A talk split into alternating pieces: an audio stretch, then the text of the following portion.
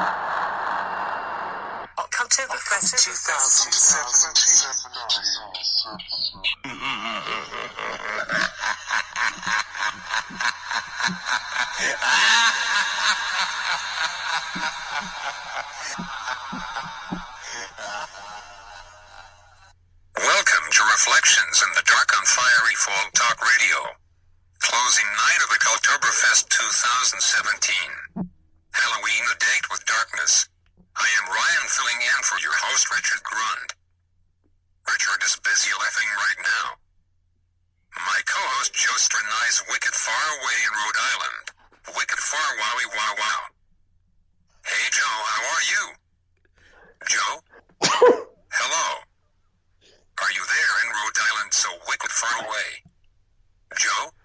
Are you there? I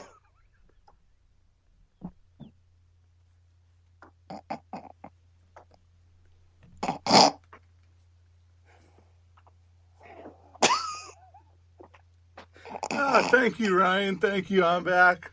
I'm done laughing. I had Ryan. I had Ryan fill in for me. I knew it was going to happen, so I needed a, a replacement. I got to get Ryan back. Hold on. Oh, how are you, Joe? Um, I'm doing good. I am. I listen. I'm getting ready to pixelate over here. I mean, this is this is crazy. Let, I just want to tell you something. I did not expect that at all. And at first, I thought there was something going on. What did he do? Did did he get disconnected? Did did did they have another voice come in? And I just got I just got Newtonized. You just totally annihilated me in every ax- aspect on that one. So I don't even know what to say anymore. All I can say is this has been a reoccurring theme for quite a while now that these little innuendos happen just before the show. We start laughing, and unfortunately, some of some of you guys hear this, and you probably are wondering what the heck is going on. Why are they always laughing? Well, because it it's just- such a serious show. It, just, it just proves you can dress us up, but you can't take us out of the asylum. No, and and let me you just put me back into the asylum with that, and I I don't even know what to say, but um, it's good to be here. Uh, the final the final night here of Occultoberfest, and it just is getting crazy. But before we start, I have to ask you this question. Uh, So I'm flipping I'm flipping through the net and you see all different jewelry and, and stuff like that and you know or and then sometimes they give you like Google will give you the ads. So if you're if you're reading something they'll send you little ads. And then I see this one thing that has this these crystal type things and it says John of God. What who is John of God? I mean d- throughout your research and studying and, and, and things like that, have you ever seen like a jewelry line yes. by a person named John of God? Please Actually- tell me that what it actually, is. Actually, that's a guy that does psychic healings. He does the kind of, you know, reaches in, takes the disease out. Wow, that's really weird. I've not heard that name since when we did the Sea Conference in Connecticut. Somebody came to that and was asking me what I thought of this guy. And I went and researched him, and I'm like, why, why are you even asking me? I mean, this is, he's not of God, at least not God with a big G.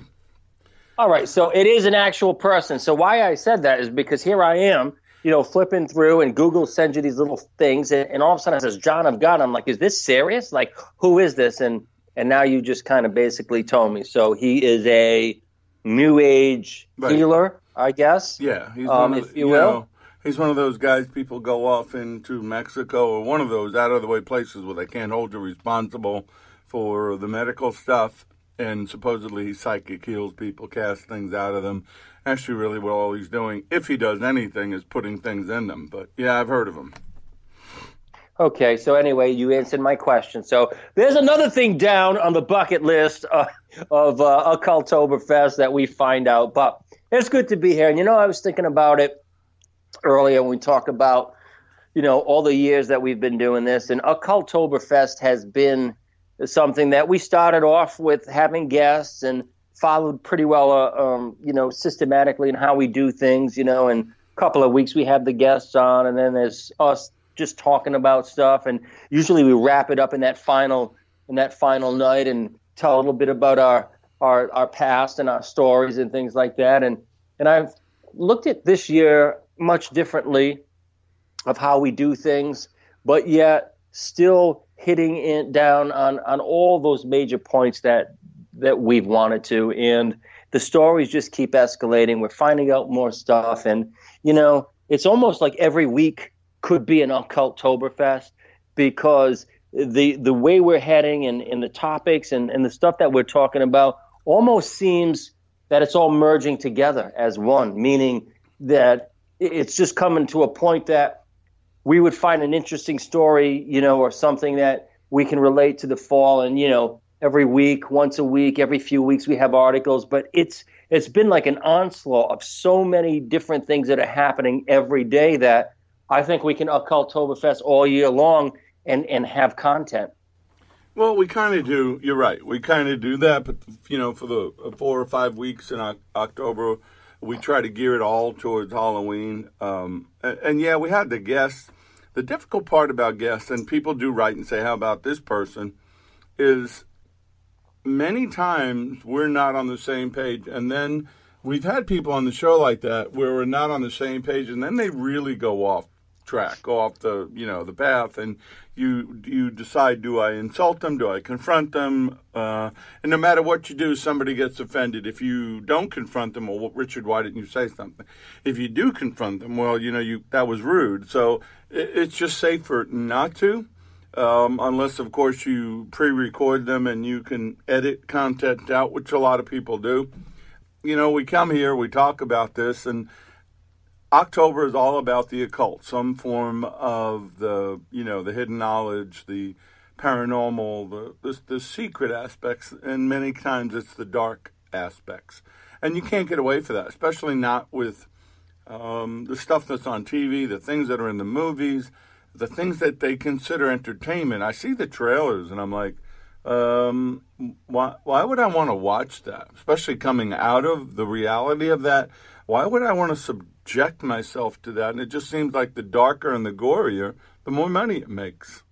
Oh, absolutely. And and you know, if we were to talk about things, you know, as far as movies and you know some of the scary stuff growing up in in our era and as and as time goes on, you know, into the 80s, into the 90s, you know, you can definitely have an appreciation as as like a filmmaker of how some of these movies were executed. And you know, you had every so often that really you know disgusting movie that would come out. And I and I agree you know and it's like it was like ah that's just too much.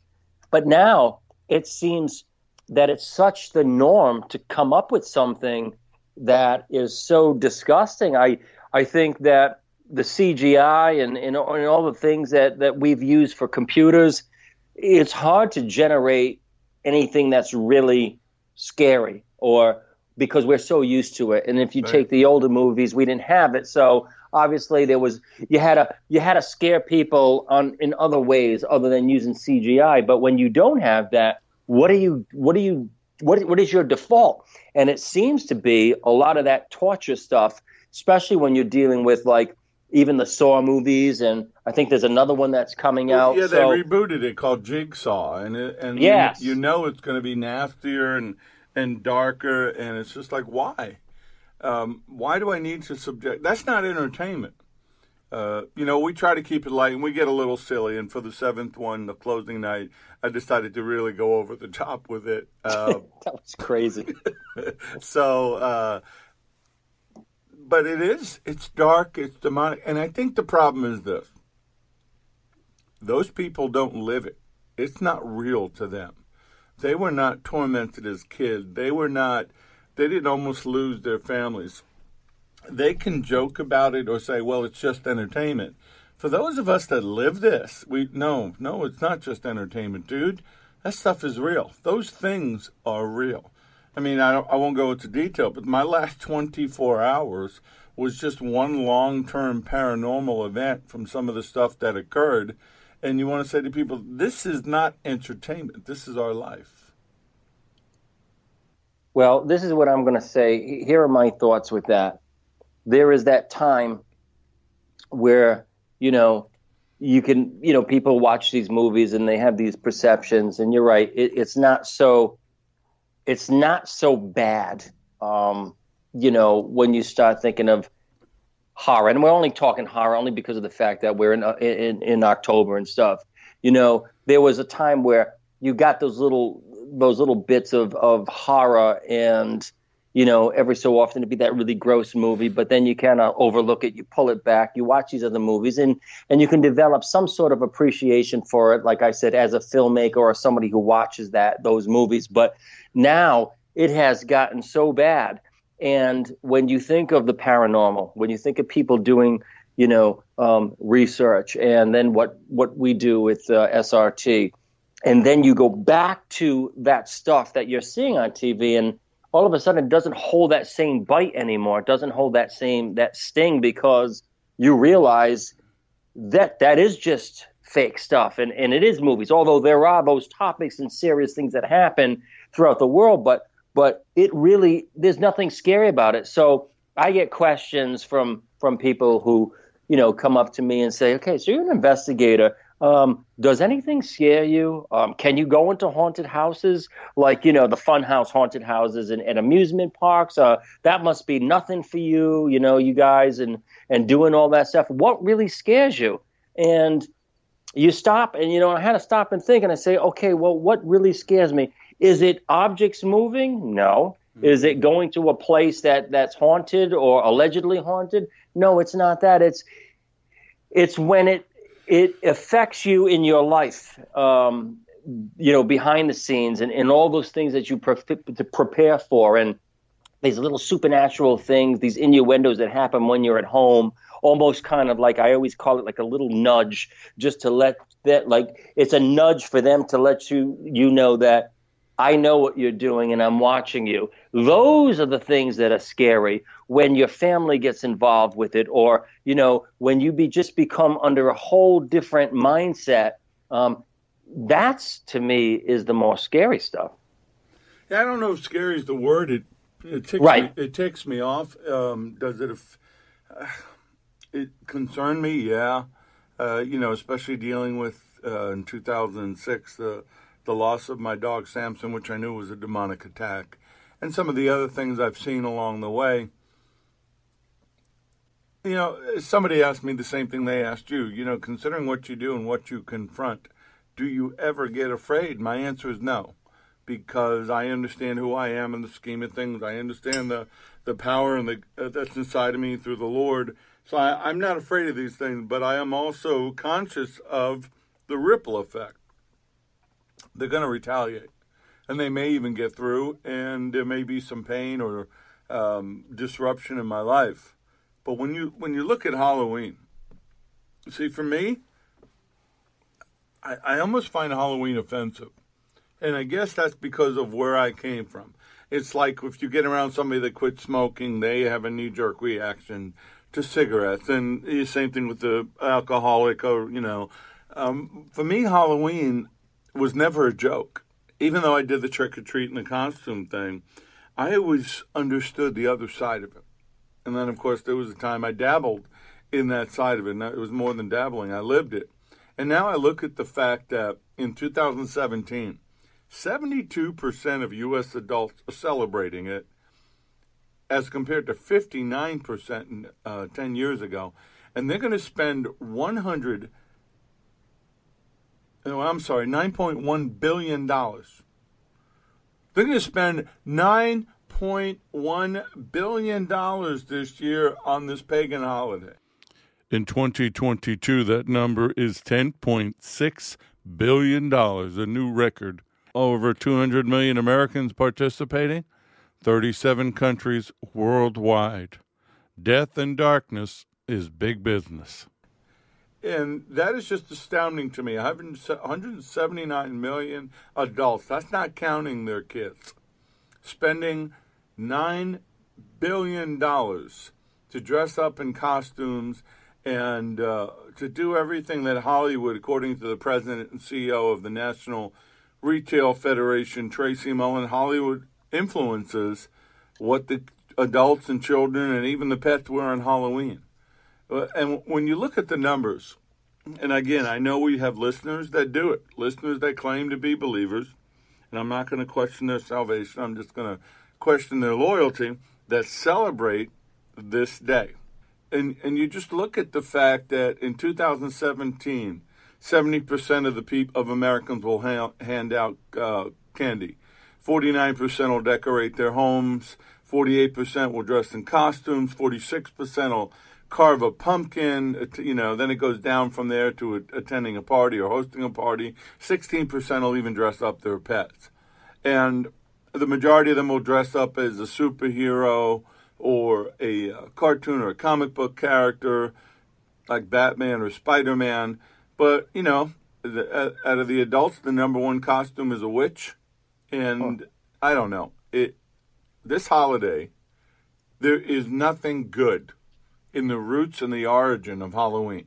I don't care what anybody says, and I've studied it enough, and I have enough information from the 10 years we've been doing, seven years we've been doing Occultoberfest, and the 10 years with SRT, and the 29 years of being saved and talking about it.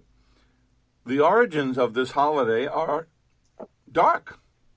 Absolutely. I mean, when we kicked off and, and we talked a little bit about, I believe it was, um, you know, week night two, talked about, or, or was it last week? We were talking about the fact that you know people prepare when they when they go trick or treating and and there's no doubt I don't I don't dispute the fact that a percentage of the people who do it are doing it more for the traditional aspect of things where there are the percentage that don't obviously we know that they have a greater uh, agenda um, for that but when you look at that but then when you go behind the scenes to really understand what the true hall you know what the true day means um, and and it's obviously we know it's so much more than just trick or treating, but partaking in that and being part of that, um, that is so demonic in nature. It, it, it is. I mean, we talked about some of the stuff you know years back with the Druids and some of the things that they did and and, and the bonfires and and what what Halloween was really about. And you know, it, it's just it's just unbelievable and it happens like that with the other holidays. You know, we're, we're talking about Easter, we're talking about Christmas, and and how this merge gets sprinkled in between the both. So you're right. You have people celebrating Easter because they're believing that they're celebrating um, from a Christian aspect, but even that, if, if I remember, yeah. we, its, its origins all, are not Christian; they're pagan. Easter exactly. is the celeb- It's a fertility celebration uh, regarding Ishtar, Diana, Ashtaroth, all, they're all the same goddess. Um, and and you know we've done the whole Christmas thing. You can do your own homework, folks. But here here's the deal: Halloween, the feast of Samhain, the god Sam, Samhain, Samhain, however, however you want to pronounce it. He's the Lord of the Dead, and the the, the Celtic people two thousand years ago in England, Ireland, Scotland, Wales, and northern France.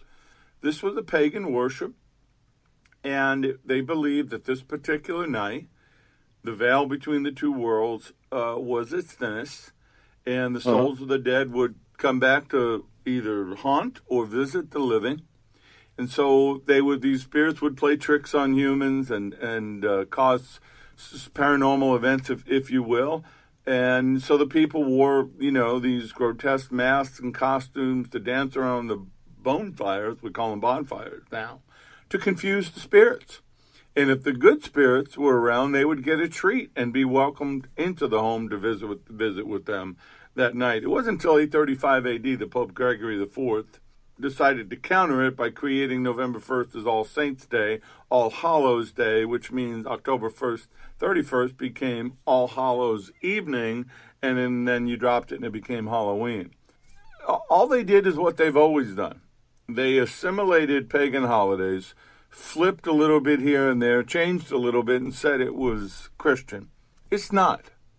And if you want to celebrate it, that's great. You're an adult. You're free to do what you want with your kid, but at least understand what you're doing.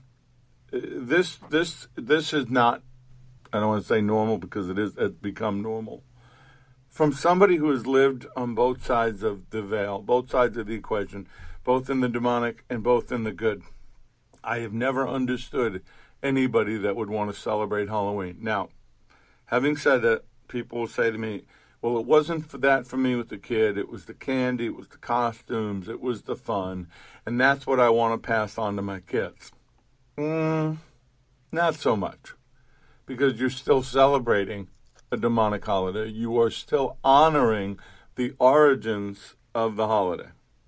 You can't get around that. Oh, and that's and, and that's obviously that was my struggle for the longest time as well. I, I try to rationalize it and said, hey, look, I'm following tradition. All those fun things that I enjoyed that my parents allowed me to do, and I have those memories and I can go back to all that stuff.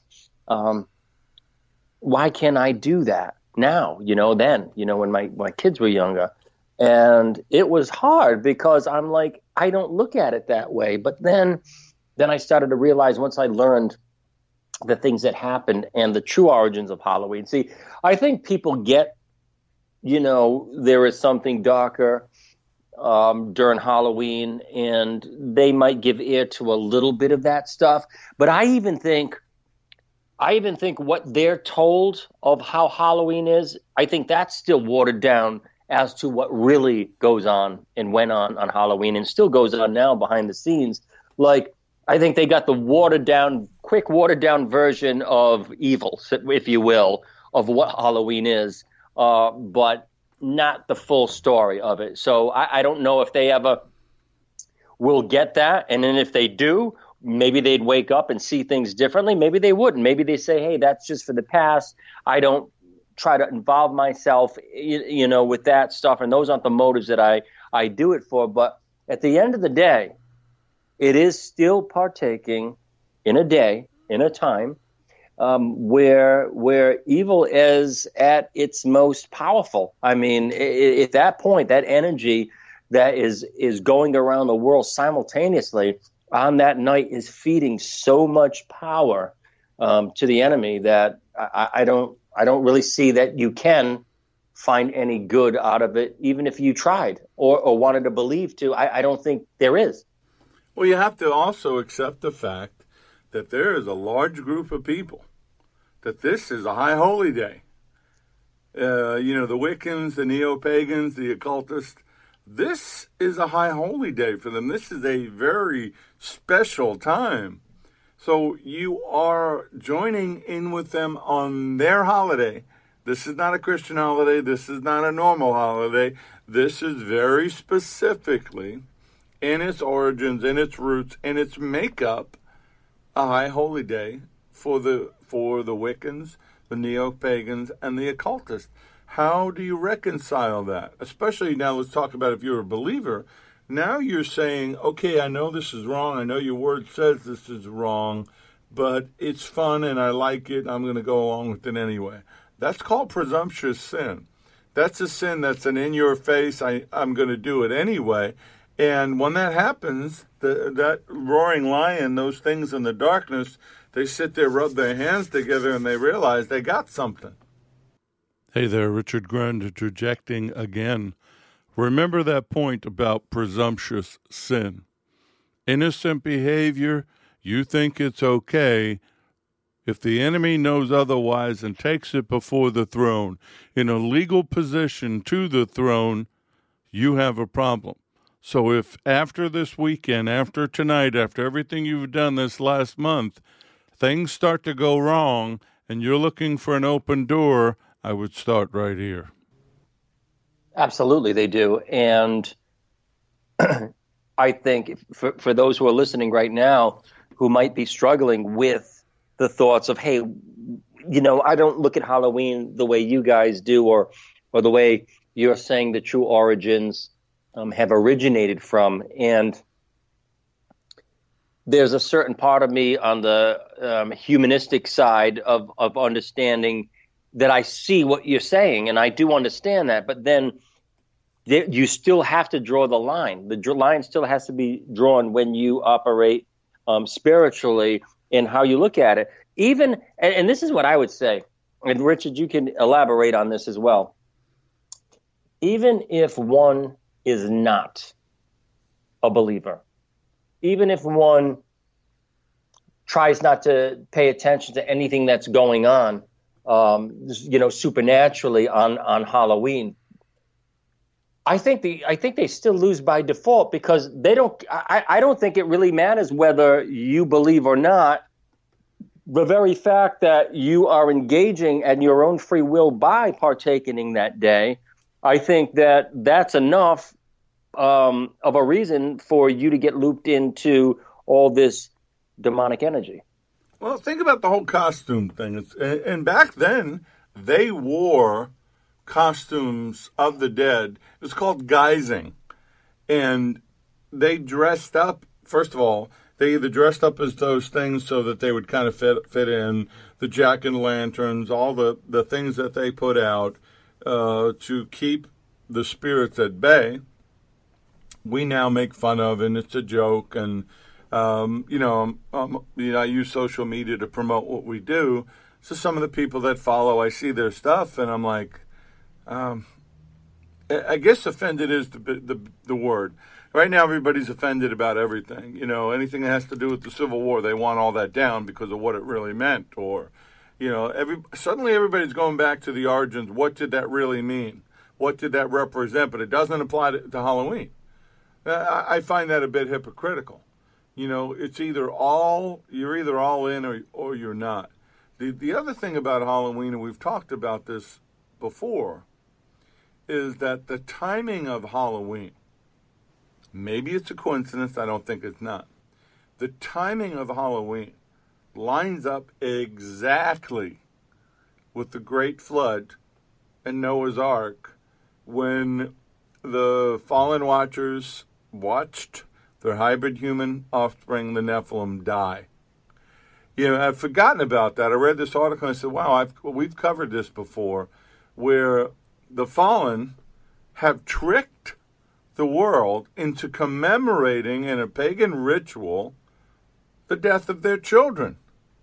And if you accept as what we teach is that the offspring uh, lost their human bodies, but their demonic spirits lived on, then the very spirits that are fed by this event, it's their it's their holiday, it's their memorial, it's the day that they died and and that's according to the Jewish calendar historical record. The seventeenth of uh, March Chesavan, uh, 2105 BC, is when the Great Flood happened. It happened during this period of time of October 31st, November 1st, 2nd, or 3rd, which interestingly enough covers the three day of the Catholic holidays that they mingled in there. And, and it's not by accident, I don't think, that that same period of time seems to be some of the darkest in history. During that period of time in 1938 is when the Nazis created the red flag called Kristallnacht, uh, burned down that area, um, and then blamed it on the Jews, and 1,400 synagogues and various Jewish Bibles were set on fire. And, and the number of historical events that happened during that period of time that involve death, murder, and mayhem, it, it, begin, it begins to get not just bizarre, but it begins to get almost orchestrated. That's the word. It's like the fallen orchestrated humanity once a year to feed their children. When I read that article, and I know we've touched ground on that before, it didn't really hit me until it, you know, till today. And I'm, I'm thinking about it. I'm saying, wow, if if we, you know, talk about connecting the dots and the way everything just kind of goes off into it, and and I was totally, totally blown away by it. But he, the other thing that you were saying uh, a couple of minutes ago, I want you to elaborate on as well because you know how it's you know we were just talking about the fact that everything we do is an offense now. You know, we've got to watch out the way we talk. We have to watch out the things we say, our gestures, and and all this type of things that are coming out right now. You know, everything is offend is offensive. Do you think that all plays into the fact of the enemy using that um, strategic that that strategy against us? Is I, I guess what I'm saying is we, we become so politically correct in in every way is that something that the fallen can capitalize on or is that just our own doings with that have we put in a mindset that we don't want to offend anybody because you know we have the freedom to do this and, and this and we talk about you know openness in so many different ways right now um, is that that run concurrent to what the fallen is promoting or are we just doing that and it just happens to go according to plan of of how they want it? So i guess what i'm trying to say is could it subtly could it subliminally be a, could it subliminally be a trap to us to have that mindset to realize that nothing is really bad that we do as long as we're not hurting somebody else? It, it ties into the concept of the phrase uh, so mote it be as long as it doesn't hurt somebody else it's good the concept if if you can't stand for anything, if you can't take a stand on anything, if you can't say anything's good or bad because somebody's offended by it, there's only one group that benefits from that the fallen and their offspring. Because that means I can't say what I just said on the air about Halloween. That means I can't draw a line in the sand and say something is demonic or something is satanic. I'm offended by that. You shouldn't be allowed to say that. And, and when you look at where it's all gone, the extremes of, well, let's tear this down, let's change this name.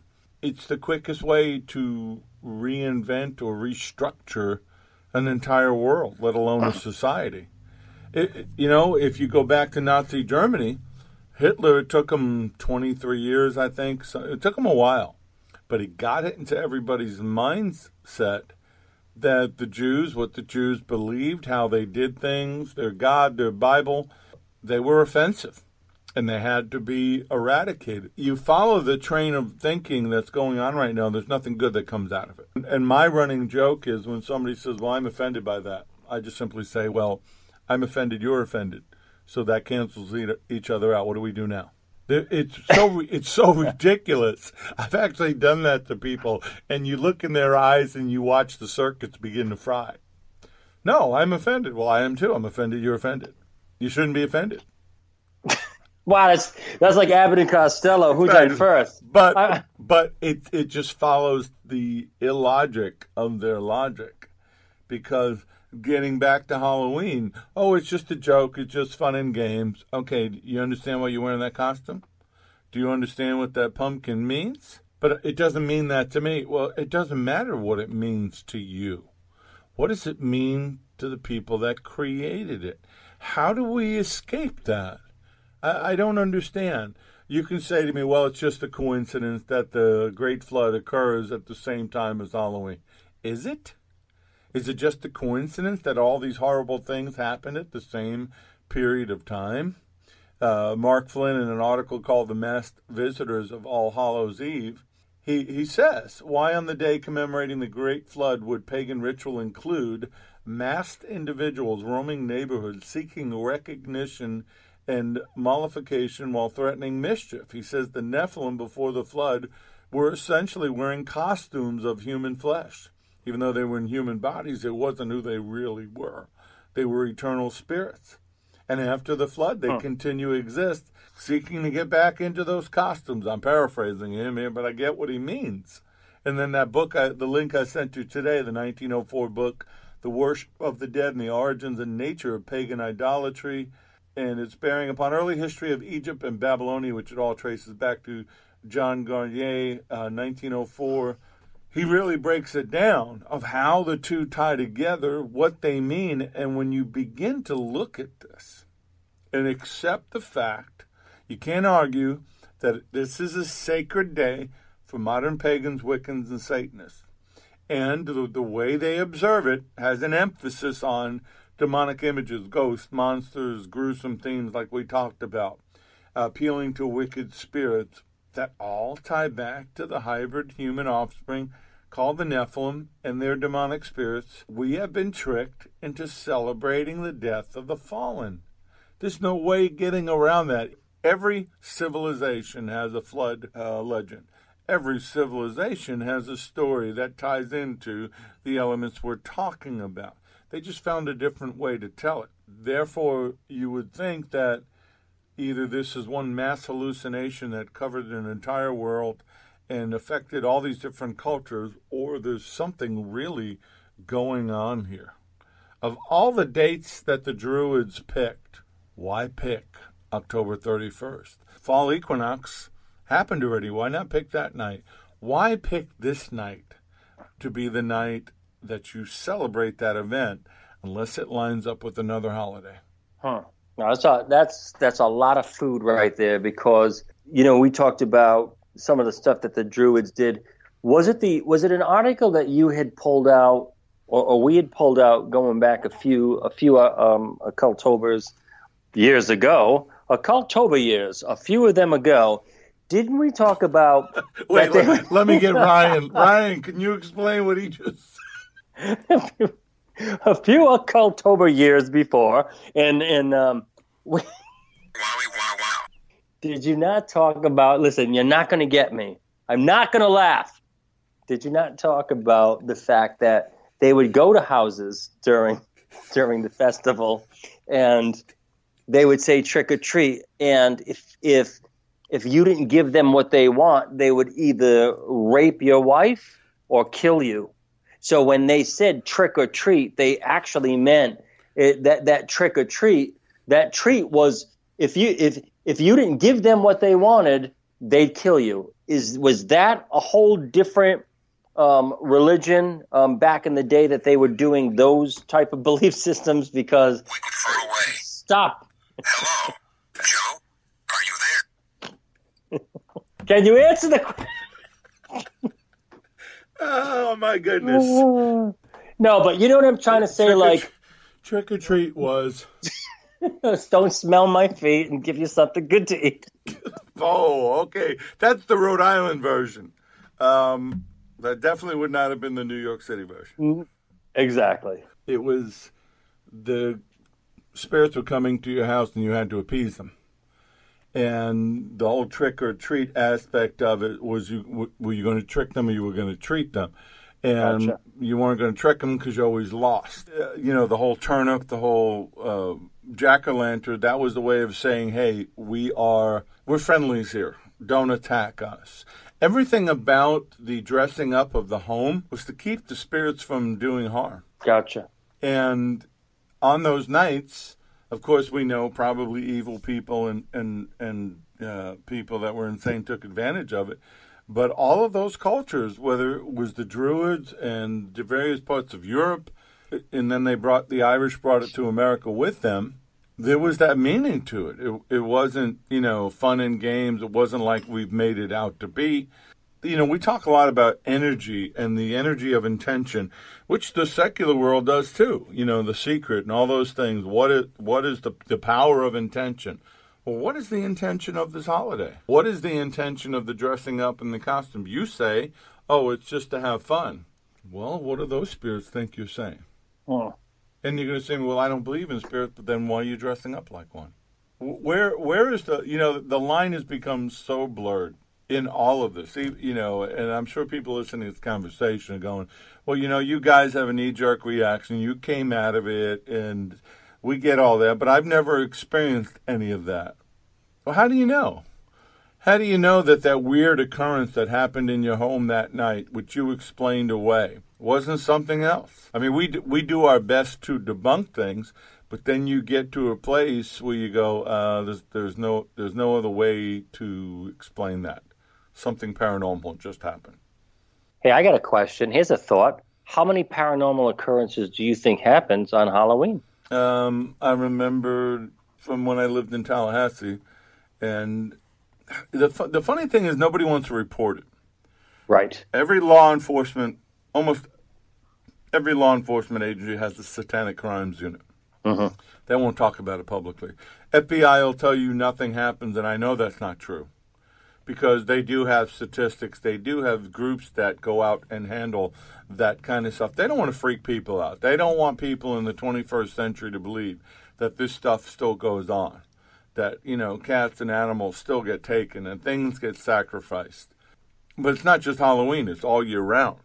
But the fact is, on Halloween, there's an uptick. It increases because for those period, those people that take it seriously, they have to follow through in the ritual to get the blessing, to receive whatever it is they're going to receive on that night. Well, how do you know? That's one of the things that in this series of documentaries that we're going to do, I would like to be able to cover that. See if people will talk about it. See if law enforcement will talk about the fact yes, we deal with this stuff. No, we don't want to scare anybody, so we don't say anything. But you know, this it just made me think. It gets us back to where we started. Halloween, uh, Halloween, Hollywood has so desensitized to us. They've made it all seem fake. It's all special effects. It's all fictional. It's not real. But then those of us who live this will look at something and go, "That's a little too close to home." Mm. Clive Barker, he hits a little too close to home. That that guy has access to the, to Wow. the dark side. Okay, Richard. You know what? Here's a listen. Here is a paranormal experience that just happened. I have in my notes right here. Talk to Richard about Clive Barker, and I wanted to make sure I talked about this before the show ended, and you just came out with that. So there you go, ladies and gentlemen. That's SRT's version. But seriously, um, Clive Barker. To to add to what you were saying, I was re- I read an article a couple of days ago. There's this big article I'm on the internet, and it says Clive Barker. Guess he was close to death, and there was something medically going on with him, and he didn't think he was going to make it. He ended up getting some surgery, and he ended up pulling out of it. And he's he, bo- you know, he he boasted about being able to write again, and the stuff that he writes about is so disturbing that I don't think I could even, as a writer, and you too being a writer, I, I don't, I don't think I could want to even think of those things to write them down on paper. Some of it is so bad. Like if you know, like the Hellraiser movies, you know, it's pretty disgusting on some of the stuff that he writes about. But the books are so much more detailed in how we see it. To know that that comes out of somebody's mind in that capacity is just is just mind blowing. There are horror writers. I get it. There's people that like to write mystery and scary stuff, and then there's just disturbing uh, things. And that to me is what he writes is disturbing. I don't know how he can even cope at night with all the things that must go into his mind. So if you could elaborate about that, you know, when we talk about the occult and we talk about people having gifts and doing things and operating on certain ways, and everybody has their own little gift that they excel at. Say, you know, who, who claims to be a psychic and who claims to be a, a tarot card reader and who has the gift of this and that. Can we can we go as far as saying that when we talk about writers and people who have that mind, is that still exercising that occultic gift that they have, even if it's through imagery of what they're projecting in other people's minds? Well, think about it this way: what greater way to promote who you are than to find somebody really talented and, and either give them access or playing visuals in their head? When it comes to Clive Barker, uh, I really hope that somewhere in the midst of doing this film and getting back into the industry, he and I want to get cross paths because I want to pull him aside and I'll do it privately and tell him you're not writing fiction. Because that movie, The Breed, was it called? Yep. Yeah, Uh, Nightbreed. Nightbreed. Nightbreed. Nightbreed. Um, I remember where I was. I was in Tallahassee. I had moved down from New York. I was in uh, the first house that we rented together back as a family. I'm flipping channels, and I come across that on cable on uh, like HBO or something, and I saw a couple of visuals that I knew were not fiction, and I clicked right past it. I said, "Oh no, not watching that." I like that knee jerk reaction I talked about. I very clearly heard the Holy Spirit say, "Go back and watch it," and I'm like, why? Why? Why do you want me to watch that? And it said very clearly, you need to understand what you're dealing with. So I watched it from beginning to end. Every one of those demons in that movie, I've seen at some point in my life. And that's when it dawned on me that he's not writing fiction. His descriptions are too 100% right on. So he's either getting the visuals from them or he has seen these things. And I have read enough about him to believe that he dabbles in the dark side. There Huh. is no way. I, I have, you know, I used to have a friend in New York, um, Deb and I did, that was a writer. And he would do research. Uh, one time he was doing a series of books on a serial killer. And he got so deep into the research, it began to affect him and upset him, and he couldn't sleep. So you get that guys do research. But the stuff that Barker put out, like Hellraiser, and things, that was stuff nobody's ever seen before. That was stuff nobody's ever thought before. Where did you come up with that this is what that side is like? That they are tortured for eternity, and this is what happens to them. That's not Dante's Inferno. That's not any of the influences that they have had over time. Dude, you are either seeing this, you know this.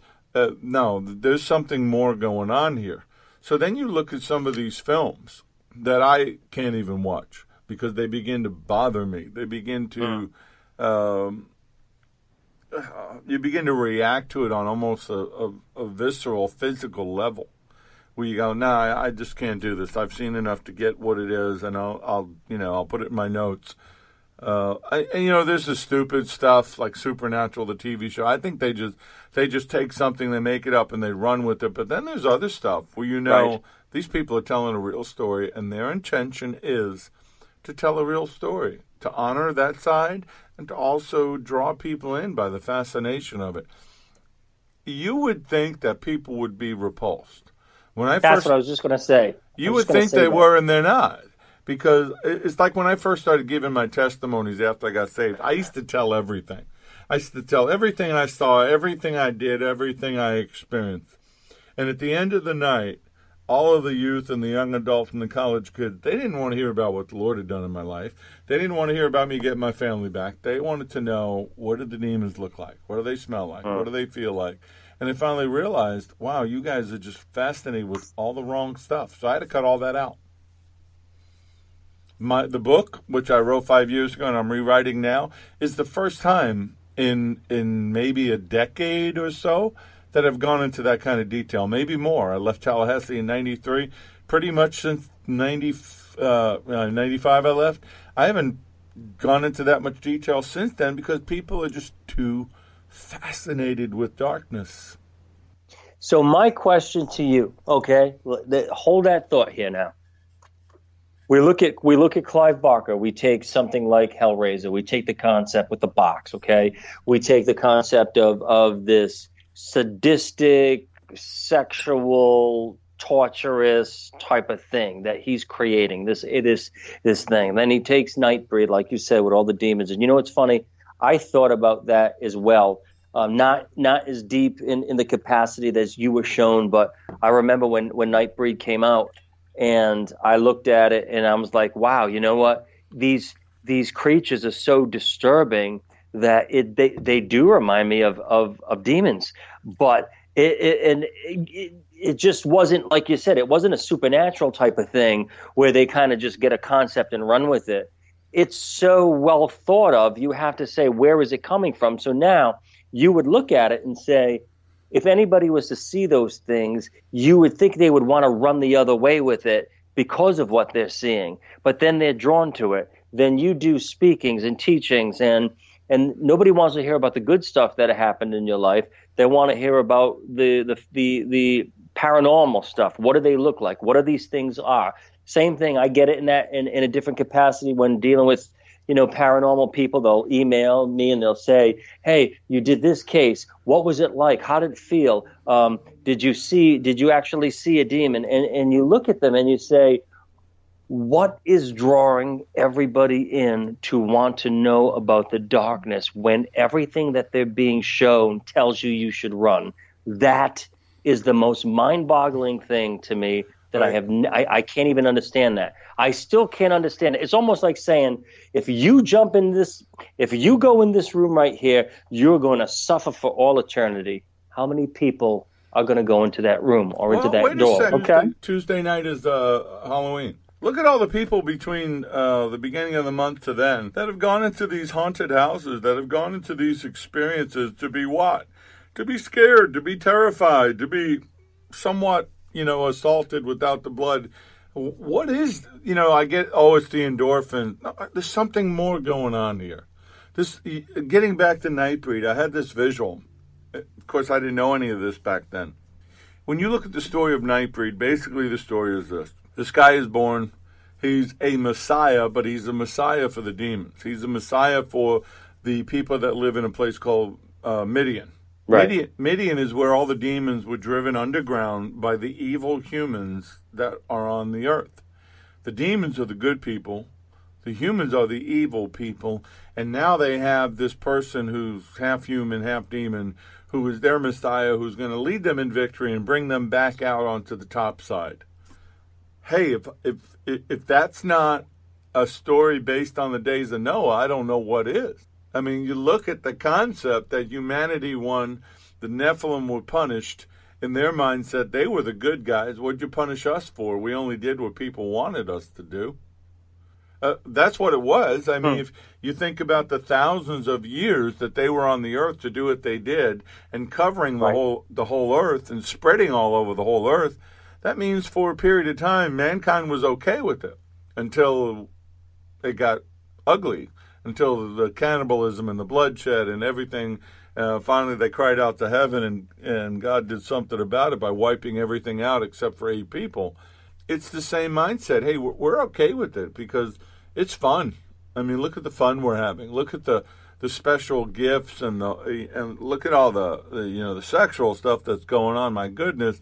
Well, we're sliding into this days of Noah concept to where by time humanity wakes up and goes, um, "Oh, we're sorry, we were wrong," it's too late. It's it's that same thing all over again. So, you know, and, and we'll just wrap this up before we wrap up the show. When you looked at even Hellraiser, it, it, it you know, and I don't know if you remember the movie, it, it's been so long, but do you remember toward the end of the movie where it was the girl and she had the box or something like that? And it was almost that she was, the, the, these beings, um, were trying to work out a deal with her. She was trying to work out a deal with them for them to let her off. And you could almost see that Pinhead had a smile on her face because they them two connected. It almost like you just said, it made the humans look like the bad ones. It made the evil kind of look good, and almost that evil had pity on e- on some of the people that they picked favorites that were uh, up on Earth. So, is that was that Clive Barker's way of glorifying evil, or or saying that evil's not so bad? Because if this girl found any type of favor, or, or, you know, with with Pinhead and and things like that to allow her to live, you kind of wonder where he's taking that that that whole concept. I, I think the original Hellraiser was a story into uh, in and of itself. The whole franchise came because the studios wanted to make money. It was a story from beginning to end where that uh, what was that her uncle or her father turned them loose with the box. Father, right, Father right. Turned them loose with the box. They skinned him alive. They, I mean, it's just it's really grotesque stuff. And then at the end, um, she has to make a deal with Pinhead Right. and it's always that little deal that creates creates the problems. And it, it it gives you the concept like with the exorcist and all of these films the omen the enemy kind of wins but doesn't humanity kind of wins but doesn't but we find a way to coexist. Really that's what this is about it's coexistence. Which is why we don't fit in in the paranormal world which is why the the occult um, the spirits, whatever, the demons, the fallen angels, they know that we're not going to play nice. They know that we're not going to come in and say, oh, okay, if you just leave this family alone, we'll let you stay here. No, we're not here to play nice. We're not here to be your friends. We're here to put you back where you belong. And you look at the whole paranormal message, it's the opposite of that. You look at these TV shows and these people go in there because they want evidence. Well, we're not here to do you any harm and we don't want to upset you. So could you just come out and perform for a little while, make the lights blink or say something? What? It's a paranormal petting zoo. You just walked into the cage and you don't want the creature to attack you, put on a little show, and then I'll go home? The, the whole concept is ridiculous to me. Halloween just feeds into that. You know, we try to tell people we do it every year. Some people listen, the majority don't. I'll be honest with you. I get it. I see the post. I interact with people. Oh, I hear what you're saying, Richard, and I know why you think that, but I'm going to do it anyway. And what I want to say, but I don't, is yeah, let me know how that works out for you. And when they show up to take your kid, don't call me, but I know if they call me, I'm going to go. You dance Absolutely. with the devil. You dance with the devil. He's going to punch your ticket. Absolutely. Absolutely. Final thoughts. Hey, look, I'm asking you. Final thoughts on Occultoberfest, final night. Um, what would you want to get out there to the uh, our listening audience um, in regards to Halloween and what we talk about in the warnings here at uh, during the Occultoberfest? You know, the concept of reflections in the dark has always been to shine the light into the darkness, to show you what's going on there, and then you have to make a quality decision what you want to do about it. Yes, every now and then we will go in there for you or with you, and we'll deal with what's there. But the fact is, there's a lot of stuff out there.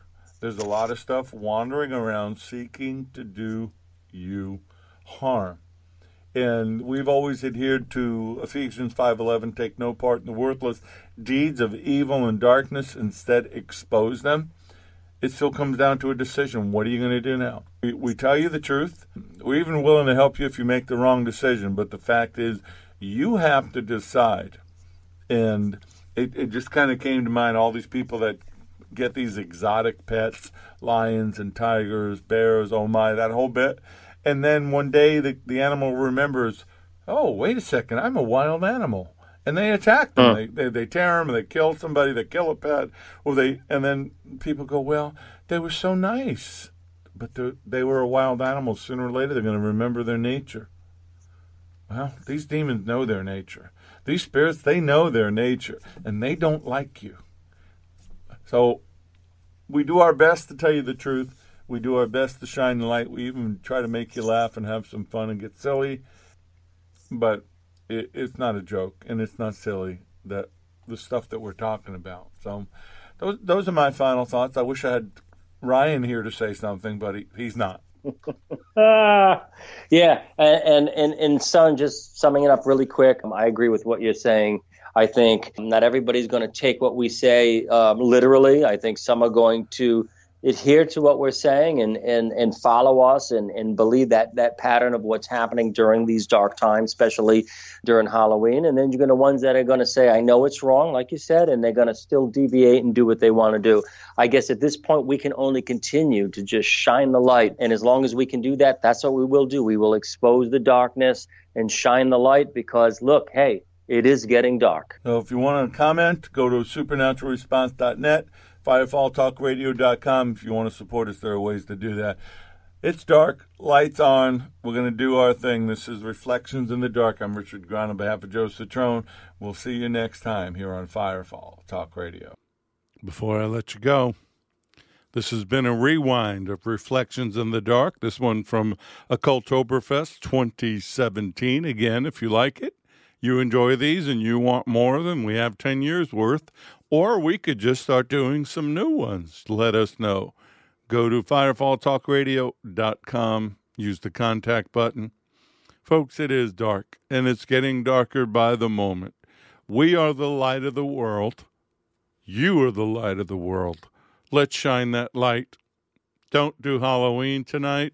And if you did, or you've already done it, or you've done your party, listen to this. And if you feel any conviction, repent Get it over with. Don't do it again. God bless.